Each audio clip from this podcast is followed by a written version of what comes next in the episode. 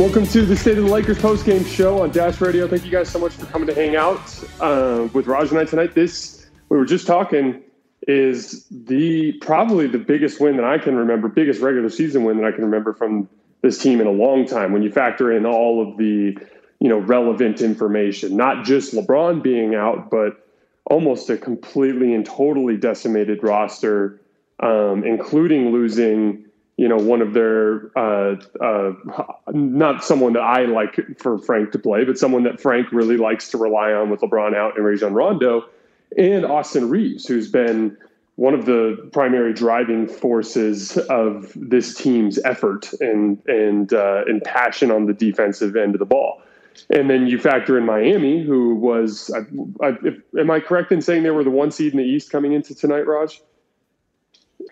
Yeah, I'm not sure about if record wise they were, but they, they definitely played like it. To me, they're the most impressive team in the East, and honestly, maybe throughout the league beside the Warriors. This is a really damn good Heat team. Like we were texting back and forth, and we were like, if they lose by like 10 or 15, we'll be kind of happy. You know what I mean? Like if they can stay competitive, and they did even more than that tonight. But yeah, no, the Heat are a legit, really good team. Yeah, I had a I had a really uh, you know at the end of our last pod um, I told you that I had a kind of a vision for what I expected to happen tonight, and I'm not I'm not you know touting this as some measure of success because I'm wrong about stuff all the time, but I just like Miami brings the best out of people. Like they come in and early in the first few possessions in the game, they always hit you in the mouth um, with this with this physicality and focus and intensity. And you know, even even if you look at their bench and their coaching staff, they're just so animated. It, like there's a there's a, a, program, a junior college program here in Arizona that's called Cochise College, and they're right down by the Mexican border,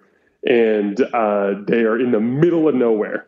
But in the JUCO conference here in Arizona, they're always the team that everyone hates to play because they have just this loud, boisterous mm-hmm. coach, and they they just thrive on this this this culture, this like intensity, this everything they do is just so everything they do is just at 100 miles an hour. And a lot of teams just crumble under like the intensity of it you know? And to me the miami heat kind of remind me of that in the nba like they they they just play a different level of intense intense basketball. And obviously they have all this stuff that we hear about with heat, heat culture and the way they make people take care of their bodies and the way that they approach um, you know uh, everything and every facet of the game well, the, the, it brought the best out of the Lakers tonight. This was their best effort that we saw um, so far this season. I was worried that fatigue would eventually come back to bite them, which is something we talked about in the last pod that they would hang around, but eventually Miami would just be too much for them. And that kind of is what happened as they got up by, I think, nine in the fourth quarter. It was either nine or 11. Yeah. I can't remember. But all it took was Melo stuck a big three, and then Malik Monk stuck a big three and then Avery Bradley banked in a three.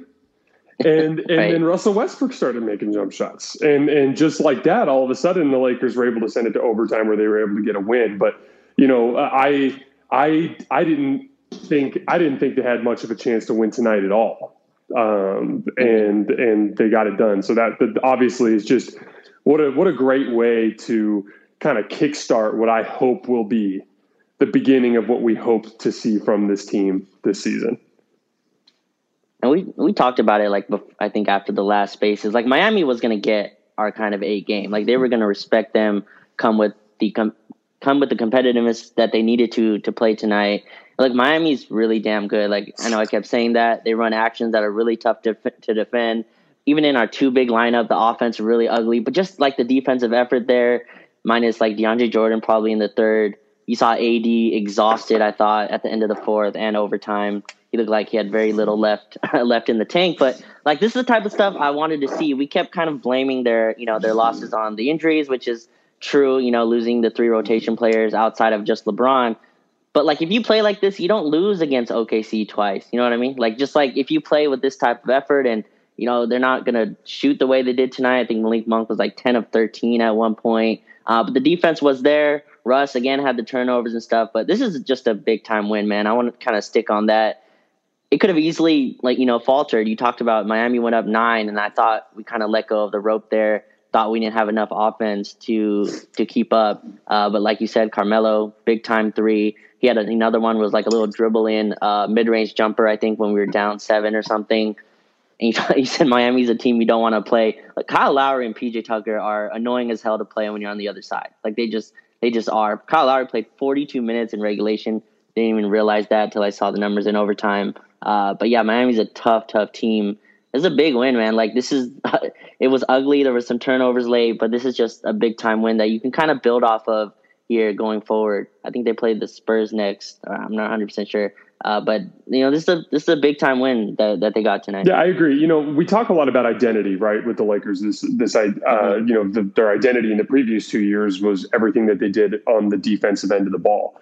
But the truth is, is that with the personnel that they have right now active, with Ariza out, with THT out, with LeBron out, it's really hard to have like a hard nosed defensive identity. But your identity is is kind of vague. Like your identity doesn't have to be defense. Like Brooklyn, Brooklyn's identity isn't defense. Brooklyn's identity is just having a bunch of really high IQ players and a ton of offensive uh, talent on the floor and you know, just just in the aggregate, when you factor in their average defense, that's enough to carry them. And every give it every single night, the way they play offense is their identity. The same goes with the Warriors with their ball movement and the way that Steph drags attention and and they do everything off of that attention that he that he uh, uh, gathers from the defense. Well, with this Laker group, like maybe the, the the the identity becomes them just playing hard, and and that's what it was tonight. You know, like just bringing that you can if your identity becomes that effort and focus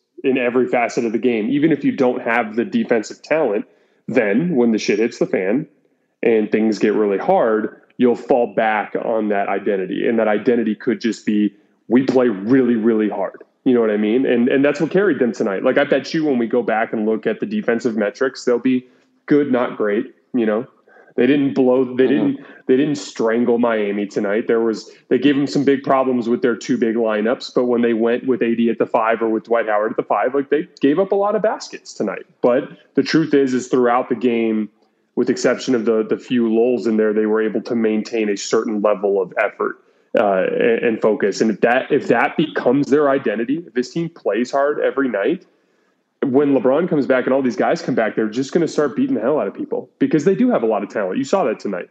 You know what I mean? And mm-hmm. which I think is a good a good segue into Malik Monk because you know Malik Monk is an extremely talented basketball player. I've seen a lot of people compare him to to Lou Williams, uh, you know, or um, like uh, he's just your stereotypical like off the bench nuclear offensive guard. And it always bothered me that Frank was so hesitant to play him, or when he would play him, he'd play him in kind of a role where he's off the ball all the time, you know, where he's primarily just standing in the corner, not really involved in the offense. And and the truth of the matter is, with a guy like that, you, like you know the phrase like "let him cook." You have to, you mm have to let Malik Monk have the ball in his hands, and you have to let him you have to let him get mm-hmm. comfortable, and you have to let him make plays. Like there people you like you said at the beginning like oh Malik Monk got hot maybe that's uncharacteristic. Yeah like he's not the dude's not going to average 27 you're right about that. However like the, in order for him to have a game like this every two or three games he has to have the ball in his hands. And so I, I like the direction of going that way as a secondary ball handler option you know when you're not going through Russ and when you're not going with LeBron instead of going through Rondo do you agree as far as mm-hmm. Malik Monk is concerned Oh yeah, he looked he looked awesome tonight, and he was the de facto backup point guard, right? Because we had Russ, and then just no one backing him up, and there were some turnovers with that. But yeah, you could see him get more and more comfortable as the game kind of went on with his shot. He was really comfortable taking it from far. He was running pick and rolls, you know, trying to find AD. There were some bad passes there, but you're right, man. Like just he again, I said he was like 10 of 13. And what I mean by like he's not gonna go off like this every night, but he doesn't have to, right? If he can just be a little bit of like a nuclear like you said, offensive punch off the bench. And I kept thinking like, I want to see him next to like Kendrick Nunn. You know, I think that's like a really fun kind of backcourt to bring off the bench. Him with like Ellington as well. And if you can put defenders around that, because he's fearless. He's a fearless guy. Gets to the basket. Gave Russ a guy you can give the ball to because they just kept switching that uh, Russ and AD ball screen.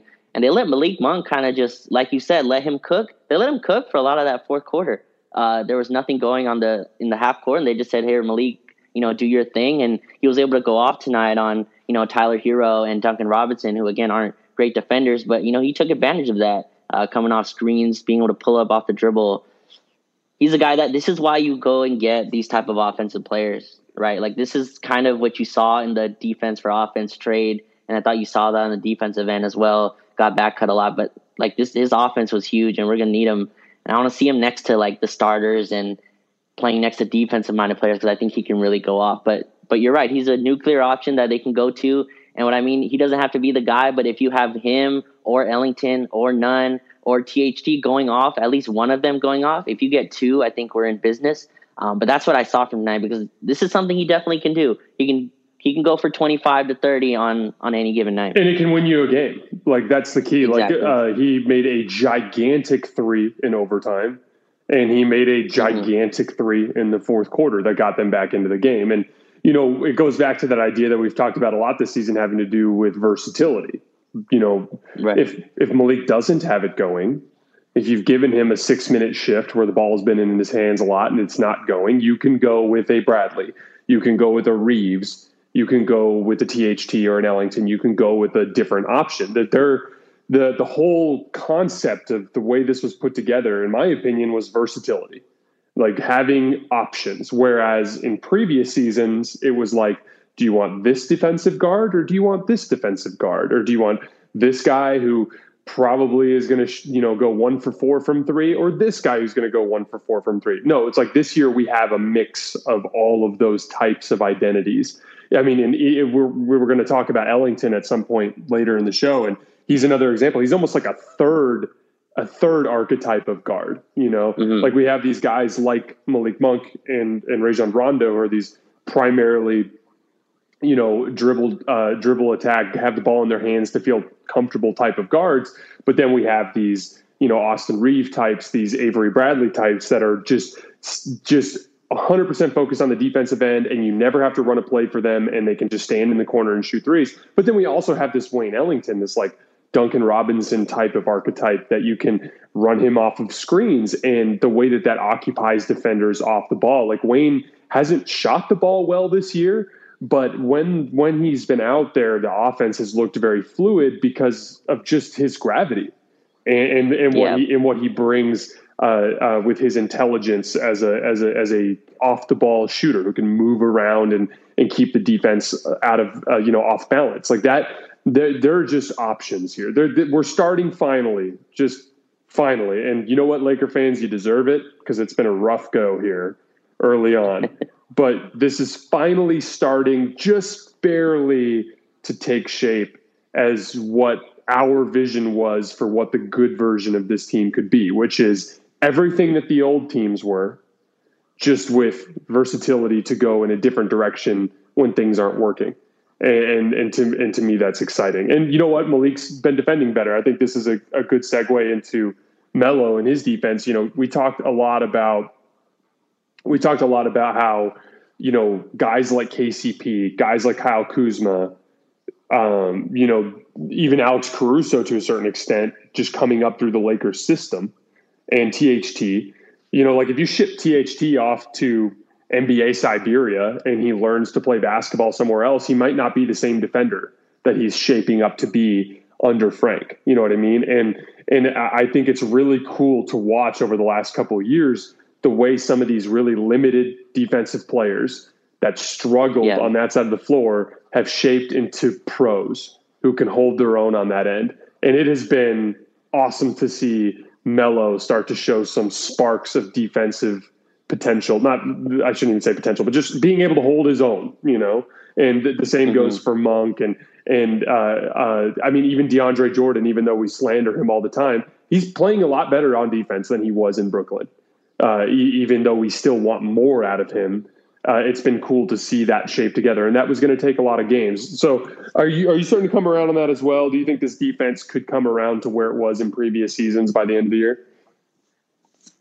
I'm not sure to where it was. I mean, they were the best defense of the league last year and year before. I think they were right there, but it's definitely coming up. And we talked about defensive identity to start. You went into that.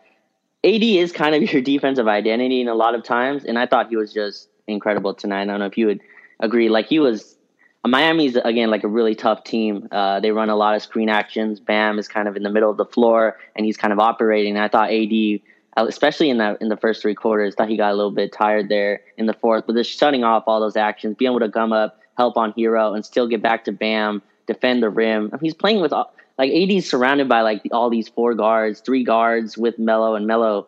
I'll get into him as well. Just incredible, like seeing him, like you said, move his feet defensively but AD tonight I thought was great, shutting off the rim, got a bunch of strips on Bam, some block shots. Uh, he got beat down the floor a couple times, but you know, taking away lobs, like I thought he was just great. Tyler Herro hit a bunch of contested shots over Avery Bradley that I'll, I guess I'll kind of live with.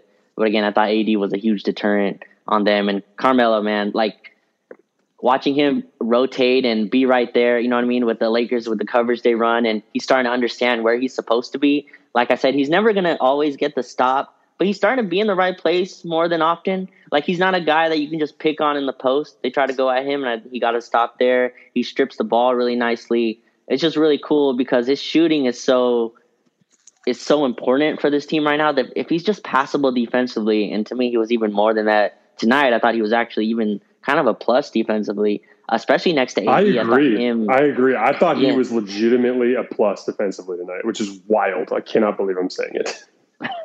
I thought him and AD, like as the four five, was our best kind of defensive lineup. Uh, the way that Dwight was kind of fouling, uh, Dwight I think fouled out in 11 minutes, so didn't really get to see much of the Dwight and AD combo tonight. Uh, but yeah, I thought him and Melo really were in sync. Again, Miami makes you like switch and talk on almost every coverage the way they run. Duncan Robinson, Tyler Herro off all these actions in the corners, and I thought Melo held his own. Like we went on that run in the fourth, we were down nine Melo was on the floor when we made on that run, and obviously they scored a bunch of points, but also got a bunch of stops. I thought he was great. Like just seeing him be able to defend like that. He and like I see people saying he wasn't defending like this. I guess in Portland, uh, maybe wasn't really watching that as closely. Body might be a little bit better, but he just looks uh, so ready to be on a winner, be on a title contender. It's cool to see him uh, playing that out. But yeah, he was great, and AD I thought really shut them down in the first in the first few minutes of that game to make it even close like you said, the offense is super ugly to start these games, but the defense was there. I thought it was it was great. And if they can keep building on this, man, this is something you can build off of. Like you can't do this and then go do a stinker against whoever they play next. Like this is like something you can legitimately build off of, even if uh, LeBron's not going to play for a little while. Yeah, I 100% agree. You know, it, it's it's funny because we, you and I have talked so much about how when Anthony Davis is on the floor, you know your defensive job is less complicated than it is on other teams you know like if you're if mm-hmm. you're playing for the washington wizards you have to be so sharp on the perimeter and you have to cover so much because you don't have that you know all encompassing defensive mistake eraser on the back end you know what i mean and and what yeah. that was what was so shameful about the way the lakers played to start the season is like we watched you know pretty limited guards you know, in previous seasons come in and see the the very small checklist of defensive responsibilities they had in the Laker lineup and and to not and to knock it out of the park. And so to see the guys this year come in and really struggle was frustrating. And because uh, when you watch the game, you see it with effort. It was like, okay, this guy just died on that screen, or this guy's just not even paying attention off the ball, or okay, they beat us off the dribble and, and we rotated, you know, AD stepped over and, and stopped the guy at the rim and, and he kicked to the corner and, and one guy ran out to stop him in the corner, but then they swung it one more time and no one was there. You know what I mean? Like it just was, it was just super, super sloppy on that front. And what we saw tonight was for the 1st mm-hmm. time all season, for the most part during the whole game, with exception of that ugly stretch there uh, in the fourth quarter, they did a really, really good job of those responsibilities. Uh, they were applying ball pressure and chasing guys off the three point line, funneling them in to Carmelo and AD under the rim. And like you said, Carmelo did a really, really good job in that LeBron role of anytime anybody caught in the middle of the floor on the short roll, he just stepped up and disrupt them and made that next pass tough. And then, and mm-hmm. then when that read came out of the short roll, guys were flying around and rotating to shooters and contesting shots. And and that's it's really that simple. You know like it, there was there was a job that had to be done in this system and guys weren't doing their jobs to start this season And, and now over the course of, uh, you know, this slowly, incrementally, guys are starting to do those jobs and the defense is starting to look better. And guess what? It's only going to get easier and easier to, to when you when you get LeBron in there. You know, like that mm-hmm. that if like we've talked a lot about you you talk a lot about the Russ AD lineups, right? You talk about how mm-hmm. like hey, like when when LeBron is off the floor, we have to really lean into uh, Russ AD ball. Well, if Melo can be a, a a passable defensive power forward in that lineup, holy cow, man! Like I'd go Russ Melo AD, um, and, and, do and do a lot of that mm-hmm. kind of stuff because because with that spacing that they had, especially when they went with Monk and Melo on the wing, they were just getting fantastic shots every time down the floor. Um, we just could never go to those lineups enough this season because they would just get destroyed on the defensive end. And now, finally, uh, by by virtue of them losing some games and put it be finding themselves in a position where they have to do the job in order to win, guys are starting to do it. And, and so and yeah. so that's exciting because dude, it's only up from here because talent is reinforcements are on the way. right, and I want to give Russ like a shout out. Uh, we're I guess we're going to talk about him pretty soon here, uh, his offensive moments, but just even defensively, like chasing around Duncan Robinson uh, in the late game plays, and you know trying to chase around Tyler Herro, watching him get in a full like defensive stance and, you know, playing full up on Tyler Herro. Like it was awesome seeing him as well compete on that end. And that's what we're gonna have to have, man. We're gonna have to have the whole team kind of competing defensively like this. Miami's a really good team and you could tell the Lakers respected them in a way. Like they they came out with the effort, you know, from the tip off. Like you could tell this was serious. Miami's a team that you know talks back and forth, and you know it kind of got Carmelo going, the kind of shit talking back and forth. But I think this team, like, they just needed that tonight. But yeah, I wanted to give uh, Russ a quick shout out there as well defensively. I thought he was, yeah, I don't know what happened on that last play where Tyler Herro got open, but you know just for the whole kind of fourth and overtime, I thought he really, uh, I thought he really competed on that end, and that's what we're gonna need.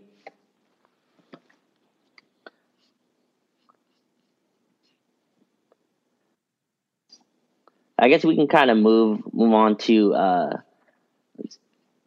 He's just doing like Russ is just doing his job now. Like that's that's the key. Yeah. Like it, there was a there was a certain level of um, you know him carrying over some bad habits from his previous destinations into this role, right? Which is was to be expected. Like no one, no one, no one changes overnight. You know, especially since we talk about like you, like, have you ever watched Austin Reaves play defense, man? Like, this guy gets hit in the face on every single, like every quarter, at least right. once, or a shot to the nose, or an elbow to the ribs, or something. Like, doing the job of we talked about this a lot on the pod, ch- chasing people over the top of the screen, uh, flying around in rotations. It's a dirty job. It sucks. And throughout Russ's career, especially after KD left, he's had so much on his plate offensively that he's been able to really, really relax on that side of the floor and take so much of his focus and energy away from that. And, you know, I think I think we saw a lot of that carry over into the season. And ideally, with LeBron here, he'd have lesser offensive responsibilities so that he can devote more energy to that end. But like that short term urgency that Frank was talking about plays a big role here. You know, the, the Lakers had an option. They had two options. The Lakers said they were sitting at five and five, coming off a really, really bad loss to Oklahoma City, and they had two options. It was play better basketball or just keep losing. And a lot of guys had to look in the mirror. Guys like Melo, guys like Russ, even AD has stepped up his intensity so much over the course of uh, of this past week. Like guys had to look in the mirror and say, like, are we going to start to fix these problems, or are we just going to continue with the status quo, get our butt kicked by Miami, get our butt kicked by San Antonio, get our butt kicked by Minnesota, and just tell everybody, oh well, LeBron's gone, like LeBron will be back, and then everything will be fine. No, no, no. They they they addressed. They're starting to address those problems. And that's the most important part because we already know what LeBron can do and we know how he slots into all of this, right? So get, getting all of these guys on board with what their jobs were was such an important little checkbox in this process. You know, the, we we've talked a lot about the you know the little checkpoints that you look for over the course of the NBA season, and we talked about how that Oklahoma City loss, both of them, were bad. They mm-hmm. were bad checkpoints, right? Like those were examples of like kind of red yeah. flags, right? But what happened tonight, this win tonight, in my opinion, is a huge example of a good checkpoint, a championship chip checkpoint. Winning a game you're not supposed to win against a team that was heavily favored. I told you on the last pod they'd be favored by four or five points. It was either four and a half or five, depending on which book you went to. They like yeah. literally they were supposed to lose this game. Your best players out. It was either lose and no one's going to blame you because you're supposed to, or go out and win the damn thing. And what championship teams do is they go out and they win the damn thing and and that's what the Lakers did. And so this was kind of a doesn't this just kind of like take the taste of one of the at least one of those Oklahoma City losses out of your mouth? Maybe not both, maybe not both. Maybe they need to win the next two, but at least one of those OKC games has to be kind of wiped away from our memory at this point. For sure, yeah. I said like before the Portland game uh, that if they got that one, I would kind of you know forget about one of the OKC games. But it's crazy that the same team tonight went and got their ass kicked, you know, in Portland uh, by a team that just can't get its feet together either. Like that's what I mean by they should at least be competitive. Uh, you know what I mean? Like with even without mm-hmm. LeBron, even though AD, even though AD kind of went out uh, in in the first quarter with there, like there's enough talent on this team to where you can be competitive, and you can see they're starting to get comfortable. Right, LeBron's been out a few games. Like players are starting to slot into where they are now. Uh, they have to move up one in the rotation or whatever. Uh, Russ still like being the main ball handler now. There's still going to be turnovers and stuff, but you saw him kind of get his foot together there's some plays, man, and I guess we can kind of transition into Russ's offensive game because like those aren't great mid-range pull-ups. Like Mark Jackson was begging him to take those mark those uh, pull-ups all night. Uh, they're gonna be open all night. I'll be hit them, and they're in rhythm. We talk about the mid-range jumpers for Russ. There's ones where it's like you know come up, it's contested, and there's others where he's like in a full-on dribble pull-up rhythm where it just looks a lot smoother. I thought those last two, like, the one was a fadeaway, kind of I think he thought he got fouled, but the one right over, right over in the mid range where he hit, like that was that's a that's a good shot for him. Like in the late against the switch, like I thought that was a good shot for him. But yeah, like Russ got his moment in Staples Center. Like this is a big time play, big time moment. This is what he came here for. Uh, you come here to play these games for if LeBron's out, when LeBron's out. Like this is a big game for him, and I thought he really came through, especially offensively. They needed it like we we complain about the turnovers and stuff like that, but you saw when he went to the bench, uh, the team just had zero offensive rhythm. Miami is too good to to just run this like throw the ball to AD. Like their help defense is way too good. And, and, and, Russ and had Bam of, had AD completely under control. By the way, yeah, and, and Bam like shoves AD off his spot a lot. You saw AD like catch the ball three point line a lot. Miami's just really good at that. They know exactly where to, to place players. Um, and I thought Westbrook really came through. They needed every single point. I think he banked in a couple of those jumpers, uh, but they needed him. Would you agree with that? He kind of had his moment tonight. Yeah, oh, absolutely. And and I I'm happy for Russ because that having a moment like that in Staples is what kind of just takes some of the pressure off. You know, uh, Vinay said something that I thought was really really interesting um, on Twitter after the last game, and he he said that Russ looks like he doesn't want the ball in in those moments. Um, not because he's afraid of the moment or anything, but Russ is a, Russ is very aware of his limitations right now.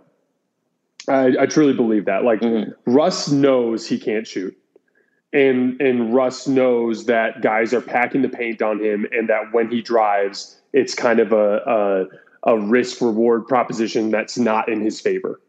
Um, but ironically, the LeBron injury and Bam Adebayo just completely shutting AD down, which we'll get to in a second, um, that kind of put Russ in a situation where he had to shoot, which, you know, in a weird way, when you have to shoot, some of the pressure's off because it's not it, like if you like when Russ took that pull up 15 footer, the one that gave him the two point lead late uh, yeah. before the one legged fadeaway that shot is a weirdly low pressure shot because it's like they had just dumped it into AD on the wing a couple of times, and each time he turned and face, and Bam just just swallowed him up. There was just nothing that he, AD had to go to a fadeaway, and he, as we know, right now is just not really capable of making that fadeaway.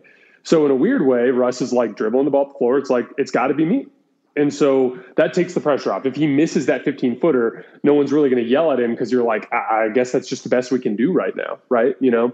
So in a weird way, it went mm-hmm. in, and that you know gave him some confidence. And then he made an even tougher one after that, and then he took a way too tough one after that, and it hurt him. but the point is, is like in the long run, Russ doesn't want those possessions because he knows he's limited, and that's why he's going to defer to LeBron so much in those moments. And and it's not really something we have to worry about. It just we what we saw tonight was something that we finally got to see that everyone had been talking about, which is can Russ bring a game home when LeBron's gone, and, and he did. And so I, I thought it was awesome for him that he had that moment. And for the record, this is why I said it erased the OKC loss. Like that was a huge win. Like seven five looks way better than six and six, especially when you factor in all the reinforcements coming. And so I'm happy for him. As far as the AD thing goes, and it's actually super interesting. Like, you know, this is where spacing becomes a factor because um, what's Anthony Davis's advantage against Bam Adebayo on the perimeter? You're going to go with ball handling and speed, probably, right? Um, like mm-hmm. AD can't physically overpower Bam really anywhere on the floor. That's why when he would start fighting for position 10 feet from the rim, he'd catch 18 feet from the rim.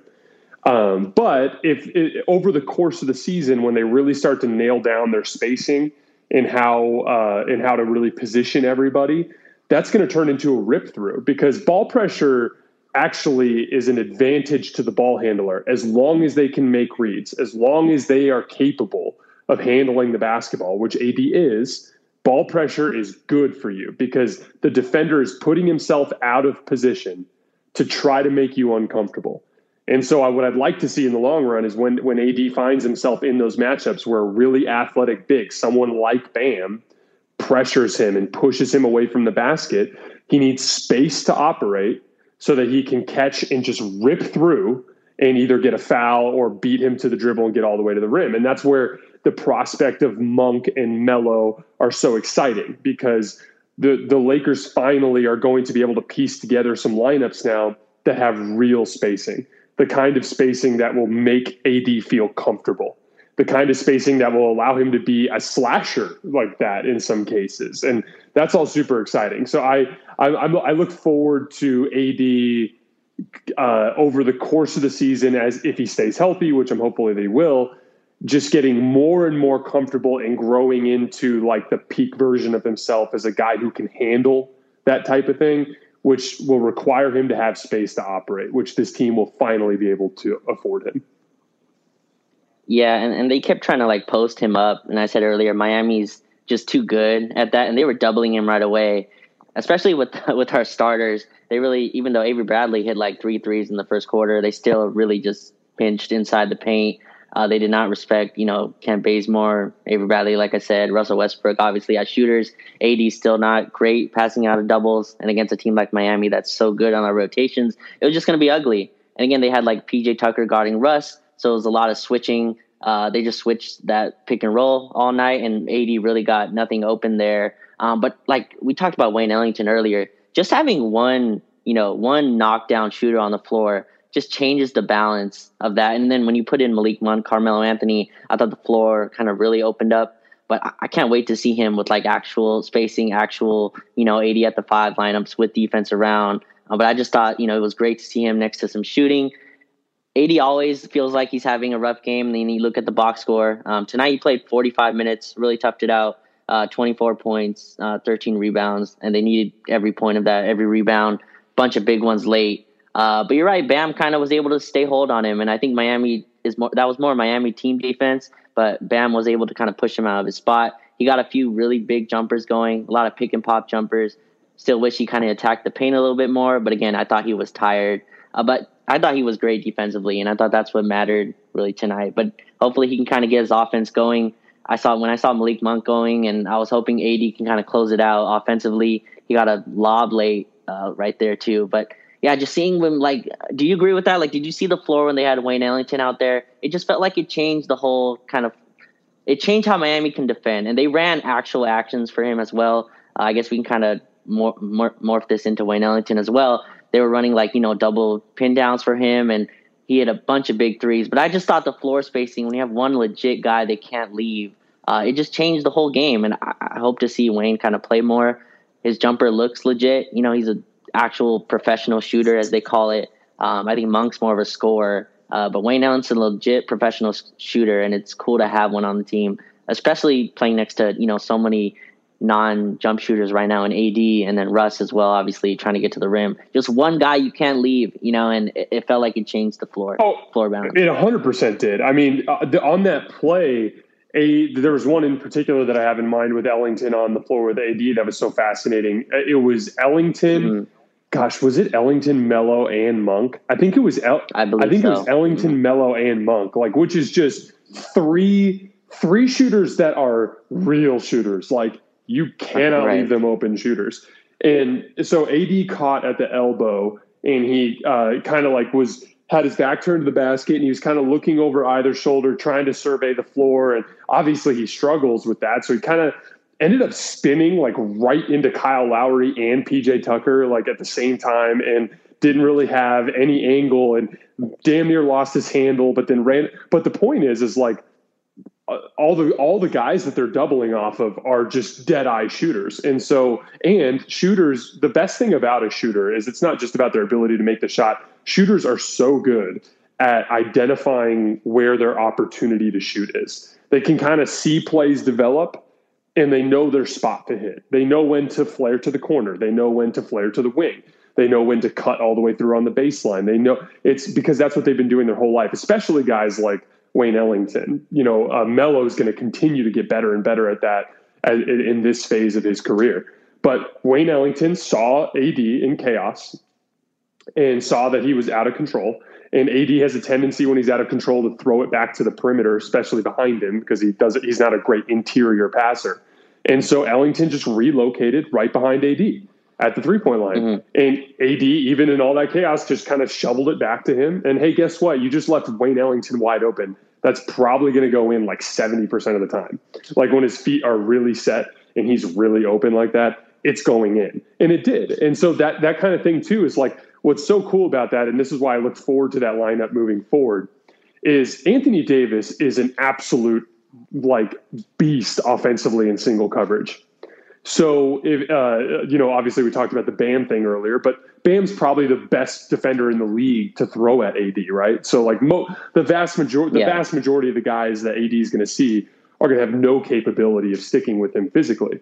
So, guess what happens if you hit Ellington a couple times, and you hit Monk a couple times, and you hit Melo a couple times, and you show a propensity to be able to make teams pay for doubling you? You're going to start seeing a lot of single coverage. That's what happens with LeBron like the dirty little secret to most of LeBron's efficiency is he passes himself open. That's how he gets such great looks. And so that's what's exciting for me is like if you get lots of reps with Russ and AD lineups with LeBron off the floor with lots of shooting in the other three spots, AD should over the course of the season start to take advantage of that shooting and open things up for himself which will allow him to start to go to work in single coverage, which will cascade into more confidence. This is why I hate the two big lineups. Is like it, it just I, I I like my superstars to be comfortable and confident, and the only way for them to do that is when they have space to operate. And then it just feeds everything else in the game. Guys defend better. Guys uh, are are better leaders. Their their attitude is better. When everyone's playing better, if they just feel better, and it just it just helps the whole team and so that's why I'm such a huge believer in that. And and we we have real shooting this year, like real, real, real shooting, like problem shooting for the other team, and that's just super exciting to think about all the ways that can help. Right, and that's why I was so high on Ellington this summer, and obviously he's not Buddy Hield at all, but it's kind of that archetype. He's a movement shooter, right? You talk about Monk and Carmelo. Carmelo's more of like a standstill spot up shooter. Like he can create his own shot once he has the ball, but you know, at the three point line, he's a spot up guy. Malik Monk as well likes more like a spot up guy instead of a guy who's catching off a shot. Wayne Ellington can curl, and I like that Vogel was actually running like curl plays for him. You know what I mean? And I thought that was really huge, and just it just brings a different type of spacing. You talked about those two big lineups. Russ is still playing in a phone booth, I thought, and that's kind of why we have these starts, these offensive starts. DeAndre Jordan's motor just to me isn't good enough to continue to continue what we're doing a lot of times where he's just staring at the ball, let alone the spacing issues. But yeah, just putting more shooting around, man. And that's why I kept saying just let's lean into this Russ ball, especially with LeBron out. And I think you can do that if Carmelo defends the way he does. Wayne Ellington, I would you agree? Wayne Ellington was like okay defensively. He got back cut a lot. Uh, Miami's again a tough team to kind of uh, to judge that on. Uh, but I thought he was fine. I thought he was fine defensively in his minutes. He didn't make mistakes. He was in the right. Well, he made mistakes on back cuts and stuff like that. But like for the most part, I thought he was fine. But just that shooting, just have a guy who actually comes off when AD's that second screener. Uh, he comes off, they trap Wayne. He gave it back to AD, and he hit a mid range jumper, or he got an open look on a mid range jumper. Like that's the stuff that we can start to put in, and I like to see that Vogel's using it. You know, uh, he didn't run that stuff for anyone else. Wayne Ellington came back, and they started running it for him.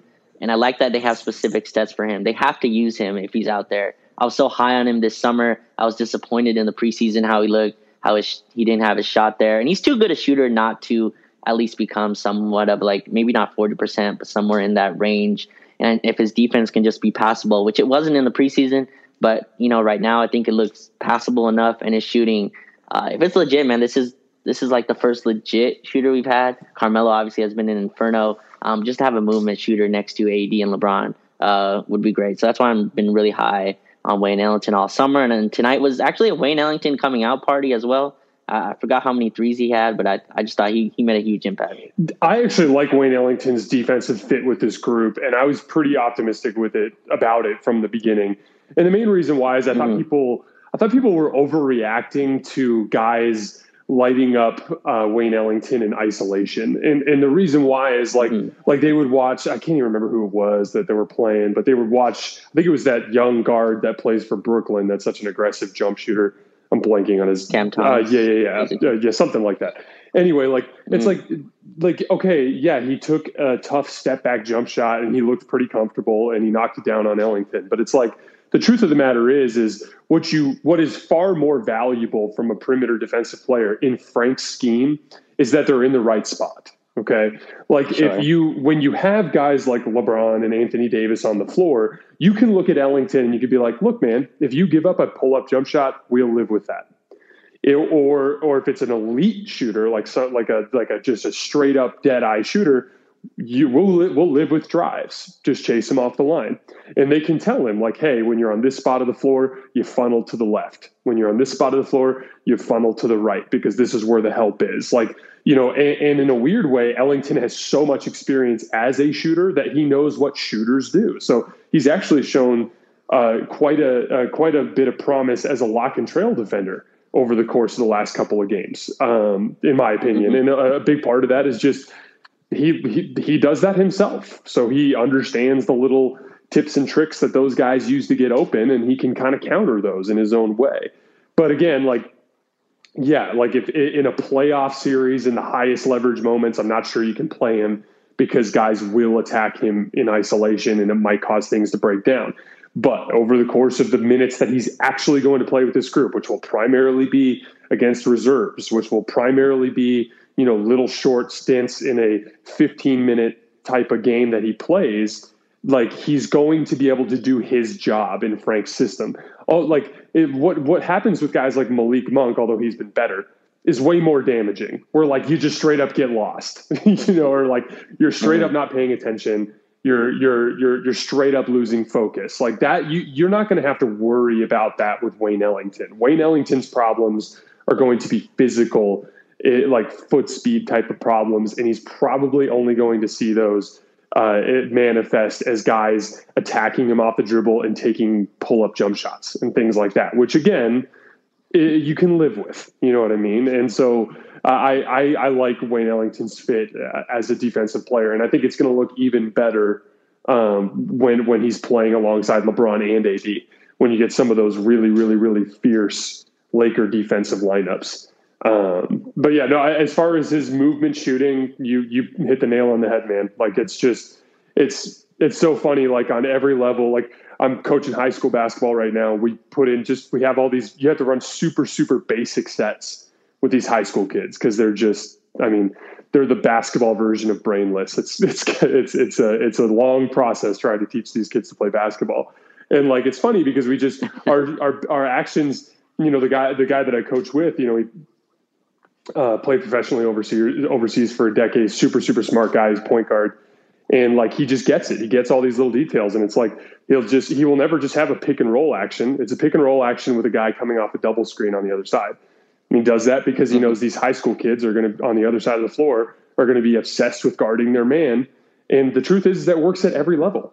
And having Wayne Ellington doing anything off the ball is going to occupy defenders, even if he's not making shots and, and it just and that it just it's it's all about that cascading effect that we talk about. It's just what he does to open things up for this team um, uh, makes up for whatever defensive limitations that he might have in isolation against a specific bad matchup. You know what I mean? And and again, if you're playing the Brooklyn Nets and Cam Thomas is isolating you for pull up jump shots every time down the floor, you're probably going to win because that's not that that's not offense that's conducive to flow and rhythm it's it's it's actually stagnant. And and so I I, I I'm a fan of Wayne. You and I were both heavy high on him right from the beginning, and uh, and I'm hopeful that he will get an opportunity to prove us right over the course of the next few months. Yeah, yeah, me too, man. I, I just think we haven't had this level of shooter, and just looking at his name kind of next to our other guys that we you know are close to get close to getting back here. Well, maybe not close, but we'll see. Kendrick Nunn, THT, you know, adding Wayne Ellington to that as like a specialist. I think it's just really nice having you know coming off your bench. We'll see when Ariza gets back. But if you're starting, you know, if you're going full on into this AD at the five, which is what we were kind of sold, you know, on media day before all the injuries came, and we'll never know if that that was the legit plan, but that's what we were kind of told. Uh, and you know, you have all these kind of guards uh, coming off. Probably not enough, not enough wings, uh, but I'm really excited, man. We're gonna get a bunch of these, like you said, reinforcements uh, are coming, and uh, we'll, see when that happens. But I wanted to, like, I guess, close on because Russell Westbrook, the Russell Westbrook experience um, is, I think, a lot of people have, you know, said it's a roller coaster. Like he had a couple finishes tonight where I'm like, man, like you can do that every time. You know, I mean, he had one. I think it was in the fourth. I don't know if you remember it. Like in transition, I think he had it was Lowry back, and he just perfectly slowed down. You know, he was going full speed, slowed down, went up with the left hand, and finished nicely. And I think it put us put us down one um, when we were making our run back. There's just stuff like that, and there's others where it's just crazy. But the Russell Westbrook experience has been, you know, like you said, like I said, an up and down experience. But tonight was great, and I kind of want to just stick on that point. Like I thought tonight he came through, and he, he deserves his kind of flowers for that. Like I think this is a big time win. Like Miami's a damn good team. Like even without Jimmy Butler in the second half, they came in tonight seven and three. Um, probably have the best defense of the league. I'm not sure if the numbers support that. Just watching their games, and to get a win is just huge, uh, huge tonight. You can tell he's starting to get more comfortable. And, yeah. and that's key. Like comfort is such a huge, huge, huge, huge part of the game of basketball. It's like it's, it's uh, the perfect example of this is the the Houston Rockets uh, doubleheader that we played. Like, you know, everyone wonders how you know one night you play them and it's 95, 85, and then the next time you play them it's like in the 120s. And a big part of that I thought was, especially early in that game, you know the the the the Lakers just let Houston feel comfortable. Yeah, you, you could tell yourself, oh, they're making contested jump shots, but there's a huge right. difference. There's a huge difference between a contested jump shot and a jump shot where a jump shooter is uncomfortable. Huge difference. If I if if you if Tyler Herro catches the ball and I stick my hand up, it's a contested shot. But is Tyler Herro comfortable? Or was I in his it was I literally in his airspace the entire time he was moving around and as he's going up into his shot, he's nervous that I'm kind of going to knock the ball loose. And and like, do you see the difference of what I'm talking about? That kind of like level of comfort. And, sure. and this this is what's so important about having Russ play with AD at the five or with uh, or with one big instead of two bigs. Having Russ feel comfortable with the basketball, helping him to when he when he's making that read, trying to decide when to hit the hole. Like because there were a lot of those like hit the hole moments with Russ, where it kind of reminds you of an NFL running back tonight, where it's like he's kind of moving slow and then he sees his area of opportunity and just slams the gap. There was one that he had, it was either at the end of the fourth quarter or overtime, where he had a reverse layup with his right hand, where there was just a tiny opening and mm-hmm. he just hit he just hit the opening.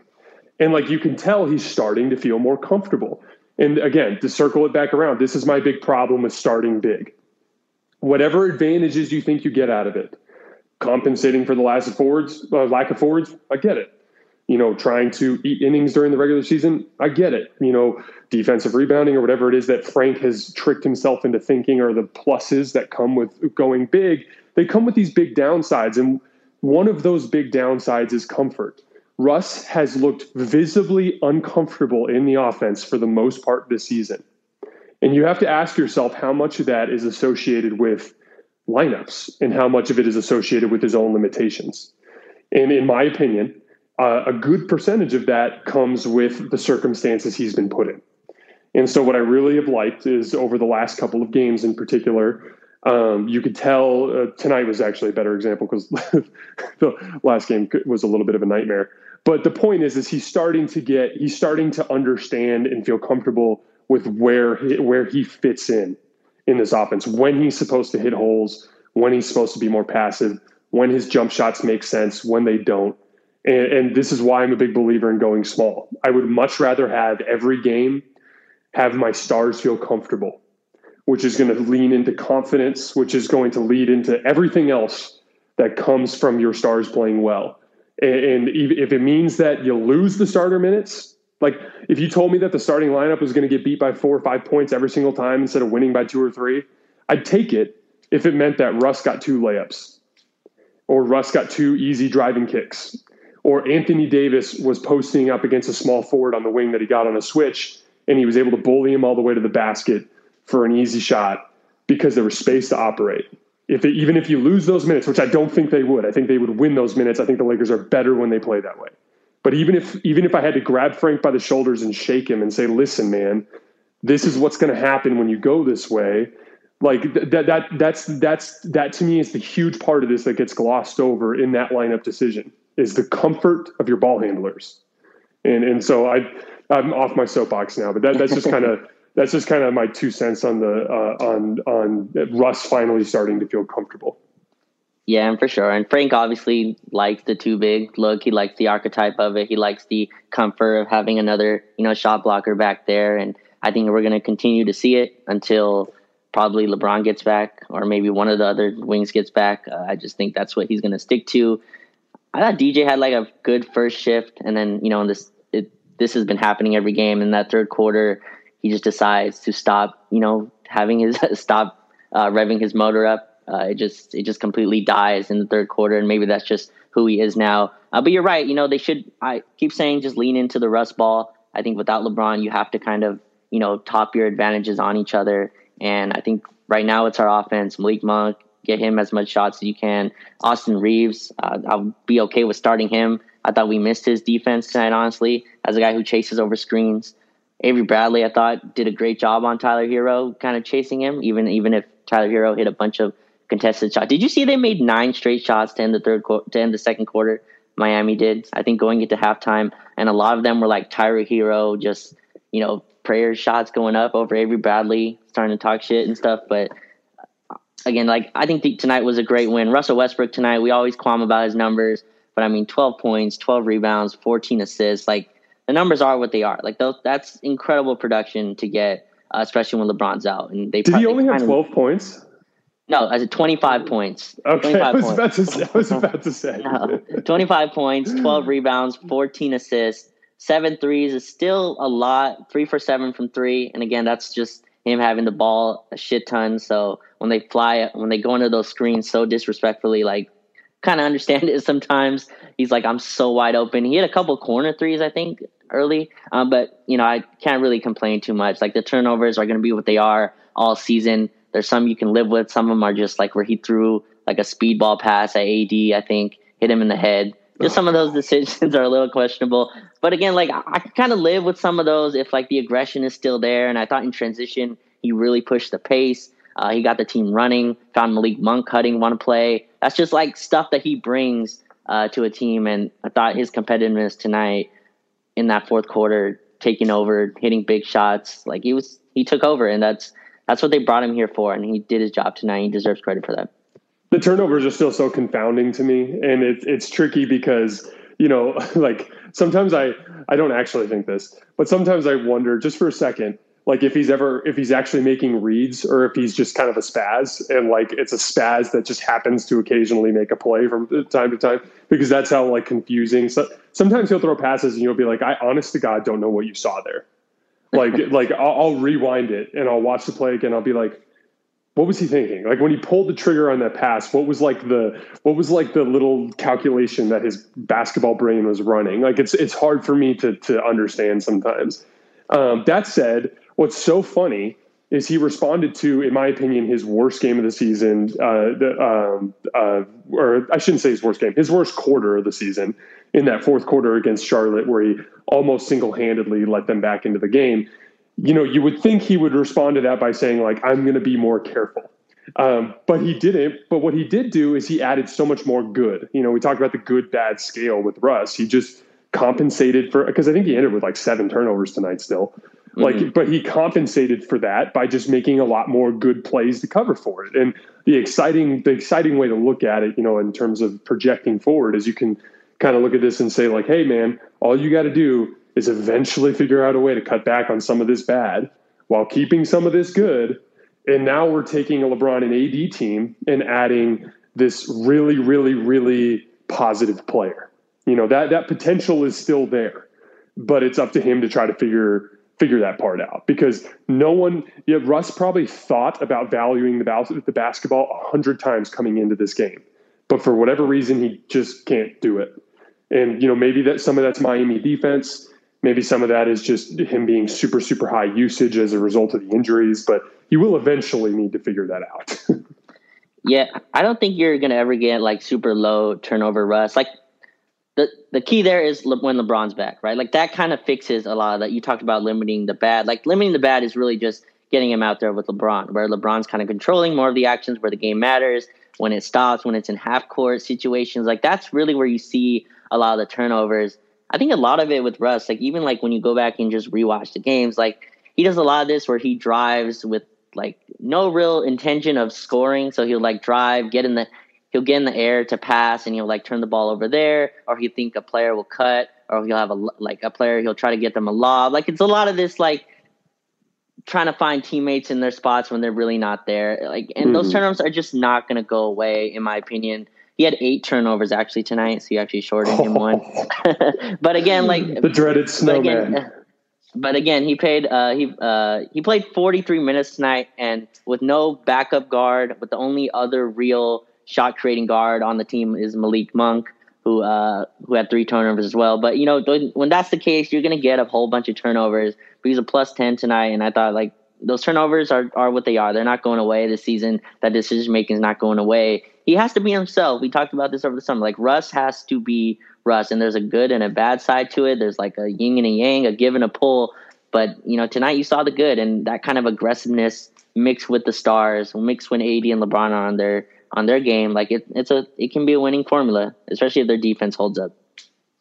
Yep, I 100% agree. Um, uh, we've just over an hour now. Is there anything else you wanted to touch on tonight before we call it? Uh, no, I think that's it, man. I just I just want to hammer the point. Like this is a this is a big time win. Like this is is not expected at all. I, I honestly thought they would lose tonight. Jason, you thought they would lose tonight. Like beating this Miami team that's been playing so well. Uh, they had a loss before this, but I think they've just been very impressive this season. So I think this is a it's a big win to build off of, man. Like they play Minnesota actually next on Friday, so that's another one you can kind of get. Uh, Minnesota's also been playing well this season. Uh, that's a winnable game, so you can kind of build yeah. off it. I I would say that this is the game that if this team ends up winning the title or even just goes on any sort of significant run here, uh, this mm-hmm. is the game. This is the game that people are going to look back at as the one as the turning point. Um, I feel like they kind of sort of discovered a little bit of an identity tonight. We talked about this earlier in the show, just like a team that if they can yeah. if they can if they can bottle up this effort and and and replicate it, they've kind of become a team that can that can that can really really shoot the ball. So if you combine that with really consistent effort and with everything that LeBron and AD bring on the defensive end of the ball, this could all kind of shape together into something that's really exciting. And mm-hmm. and the, and this could be the turning point. But we are going to call it a night. We I uh, after the Minnesota game, there's a bunch of extra league wide stuff that uh, Raj and I wanted to talk about. We wanted to talk about Alex Caruso. a little bit in the anecdote. Don't want to mess um, up this win. Yeah, don't want to discuss. yes, we won't. We won't mess up this win. We'll get there. Uh, there was, uh, gosh, there was another big. Uh, I wanted to talk about this concept of of people because okay, we went too far here with this officiating thing. To now, it's like now we're pretending like the current players aren't anywhere near as skilled as as as they look just because scoring numbers are down. I want to talk about that a little bit. There's a bunch of there's a bunch of different things like that we're going to touch on, and we'll kind of try to slam that into the post game show um, after the Timberwolves game on uh, what's that Friday. Mm-hmm. Um, Friday. So sounds like a plan. Thank you guys so much for the support. We are continue to be completely blown away um, by how many of you guys come to hang out with us.